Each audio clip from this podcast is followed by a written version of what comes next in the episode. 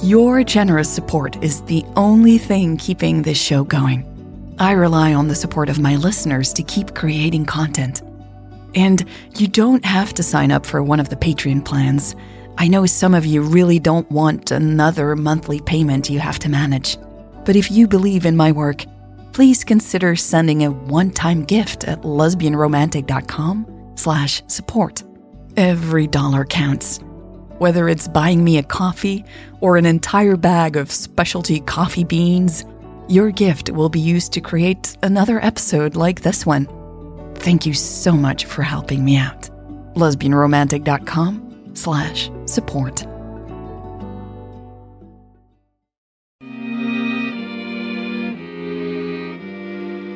Welcome to the Lesbian Romantic Podcast.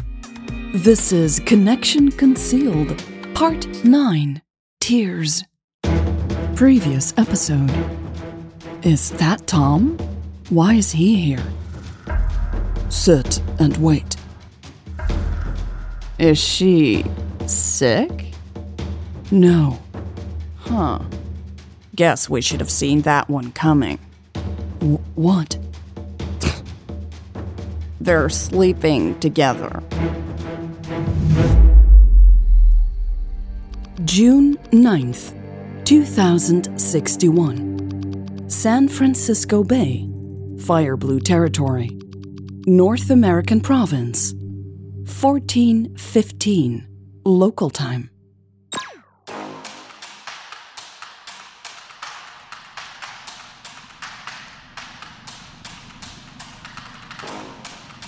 Lucas's furious eyes stared back at Louise. Her gaze was so intense. Louise had to take a step backward. Before she could say anything, Lucas growled, What are you doing here? She was getting up, getting closer to Louise, her eyes never breaking contact. Louise raised her dirty hand. I just wanted to make sure I wasn't doing anything suspicious. Lucas sneered as she hastily wiped tears off of her cheeks. Louise dropped the hand, taking another step back. The door wasn't locked, and she tried to say. Lucas interrupted her again. I thought you would, under these circumstances, you would at least show some respect. Louise clenched her jaw. But you just had to come in here and see for yourself, Lucas continued. She slowly shook her head, her expression one of disgust and anger. She took a step closer. I lost the most important person in my life. And you. Lucas closed her mouth abruptly, squeezing her eyes shut. The hair on the back of Louise's neck rose. Oh no, this was bad. I am really sorry, she stammered as calmly as she could. Lucas's eyes snapped open. Her gaze searched Louise's face for a moment. You're a horrible liar, you know that? Louise frowned, instantly insulted. This wasn't the time to lash out at Lucas, though. I thought you were different, Lucas said, shaking her head. I thought you weren't one of those blind haters, like that yappy dog you brought, Hobbs. She snorted. but you're just another global coalition puppet. You believe everything they tell you. Louise's nostrils flared. She felt heat rising to her face, her heart drumming in her ears. She was beyond insulted now. She was getting angry. Lucas's eyes were still red and puffy, but her glare had become more lethal than ever. To Louise's horror, a nasty smile tugged at Lucas's lips. Oh, she smirked. That pissed you off? Why? Louise straightened up and squared her shoulders. She was fed up with being on the wrong end of the stick all the time. Lucas's face twisted into a snarl. It doesn't scare me when you tower over me like that, you know? She lifted her finger and poked Louise in the chest provocatively. You don't scare me, Louise. A chill ran up from Louise's lower back to the very tip of her ears. She balled her hands into fists. It was so tempting to strike back. But she wouldn't. Not now. It just didn't feel right. Look, she said after taking a deep breath to calm herself down. I didn't know you were in here, and I certainly didn't know you lost someone. I will leave now. Lucas huffed, the disbelief evident in her eyes. Oh, yeah? Bet you'll go running to your whiny friend and tell him all about this, right? What? No, I. Louise stopped abruptly. Lucas was right. That's precisely what she should and would do. Tell Hobbs about what she had just seen and heard. It might turn out to be valuable information, after all. Yes, I have to. I'm sorry, she said quietly, somewhat embarrassed.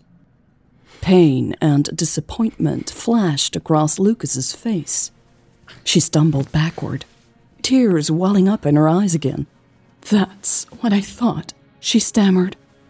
Her hand grabbed the leather bracelet on her wrist, almost as if she was clinging onto it for support. No respect at all. Lucas sobbed. She took another unsteady step back her shoulder bumping roughly against the wall. Without thinking, Louise reached out to her. Careful.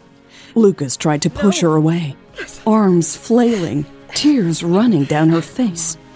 Louise grabbed her shoulders anyway and didn't let go until she had helped Lucas back onto the closed toilet lid.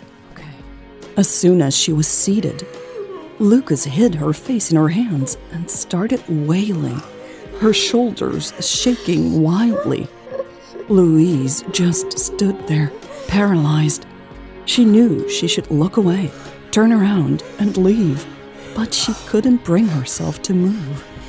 Just as she was trying to come up with something to say, Lucas looked up from under light eyelashes.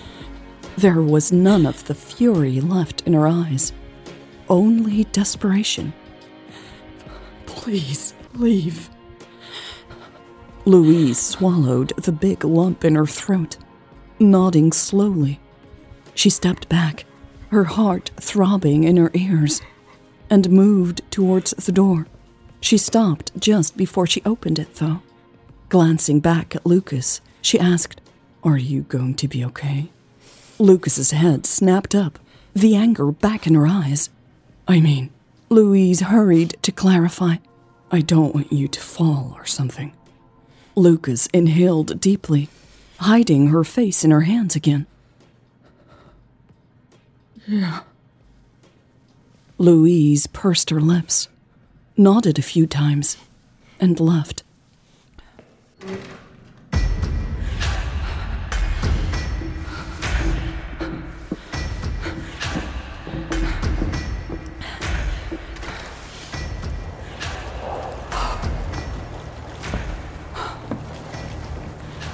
Louise found her way back to the deck in a daze. Her chest was tight, her throat dry. She was breathing rapidly. Part of her had wanted to stay with Lucas. The other part was relieved beyond words to have escaped such an awkward situation. She clenched one hand around the rail, steadying herself and staring at the water when it didn't have the calming effect she had hoped it would have. She closed her eyes and paid attention to the sounds around her instead. What the fuck just happened? She thought, squeezing her eyes shut harder. She needed to line up all the things she had heard and try to make sense of it all. She needed to sort through everything and decide what was important. She needed to get her own emotions under control so she could share the facts with Hobbs. Instead of doing all that, though, Louise just replayed what she had seen an emotional whirlwind quickly taking over her body and mind. Lucas's anger had been so raw. Her anguish had been written all over her face, her gestures those of a wounded animal. Louise rubbed the spot where a finger had poked her chest angrily. Lucas had been convinced Louise was purposefully trying to make things even more painful for her. As if Louise had somehow known of Lucas's grief and had decided to use it to her advantage. Louise opened her eyes and blinked a few times, surprised at how much Lucas's assumption was hurting her feelings.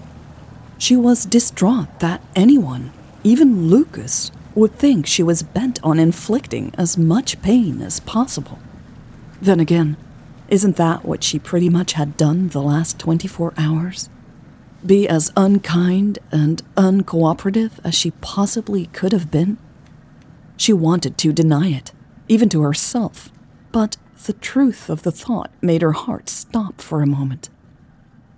As if programmed in her mind, several thoughts flashed by. Lucas was a terrorist. Lucas had chosen this way of life. She had decided to be the enemy. She was the enemy. Louise grasped the greasy metal rail of the deck with both of her hands. All of this was true, but the image of those devastating gray eyes kept filling Louise's mind. Remembering them made her whole body tense up. She swallowed a couple of times, fighting tears. Louise looked down at the calm, blue water again. The ferry hardly moved up or down while it was making its way to its destination. How long had it been since they had left? Louise wondered. She squinted at the horizon, looking for any signs of land. She didn't see any, but she would have to get back to the car and Hobbs sooner rather than later. That meant she had a decision to make. She could tell Hobbs all about what she had seen. He would no doubt be very interested. Or she could wait. I still have no clue what is going on. Louise thought. She didn't know who Lucas had lost. Maybe she should try to find out first. Perhaps this was strictly a personal matter. If it had nothing to do with the mission, she might not have to tell anyone, right? Was this a decision Louise was allowed to make? You're just a puppet, Lucas had said. It bothered Louise. Clearly, Lucas didn't understand what it meant to be committed to a cause, to have a sense of duty a strand of hair tickled Louise's cheek, interrupting her thinking. She shook her head in annoyance, not wanting to use her greasy hands to push it back behind her ear.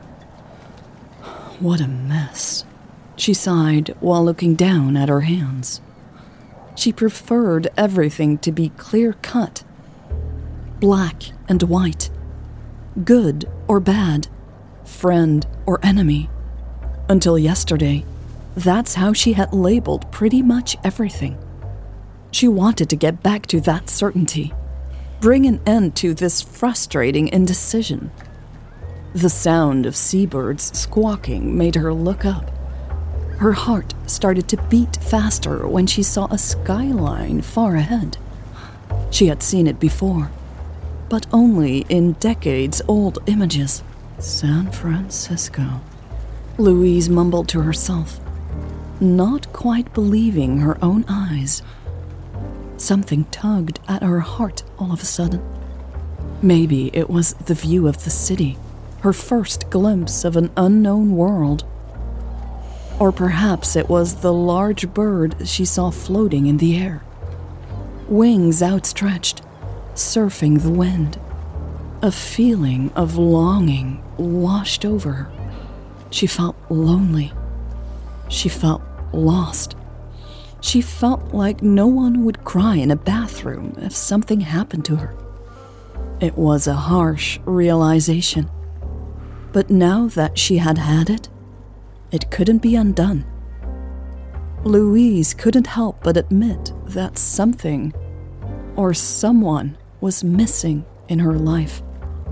The sadness she felt was so overwhelming, she could no longer bring herself to disrespect the love and loss of another.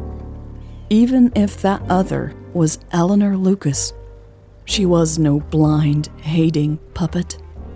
She was human, too. In fact, it was easy to prove to Lucas she was wrong about Louise. Louise wouldn't share anything with Hobbs for now she would give Lucas the benefit of the doubt. Until she had enough evidence to prove Lucas was behind the attack, of course. Louise straightened up and blew out a long breath. She wiped her hands clean on her dark slacks, no longer caring if they got dirty. Then she turned and headed for the car. It was time to get to work.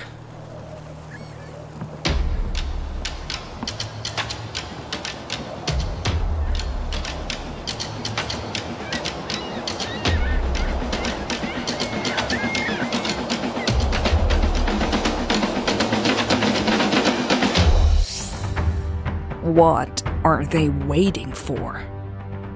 Maybe there's more of them on the way? We're already outnumbered. We were always going to be outnumbered. We're in rebel territory. This was part 9 of Connection Concealed.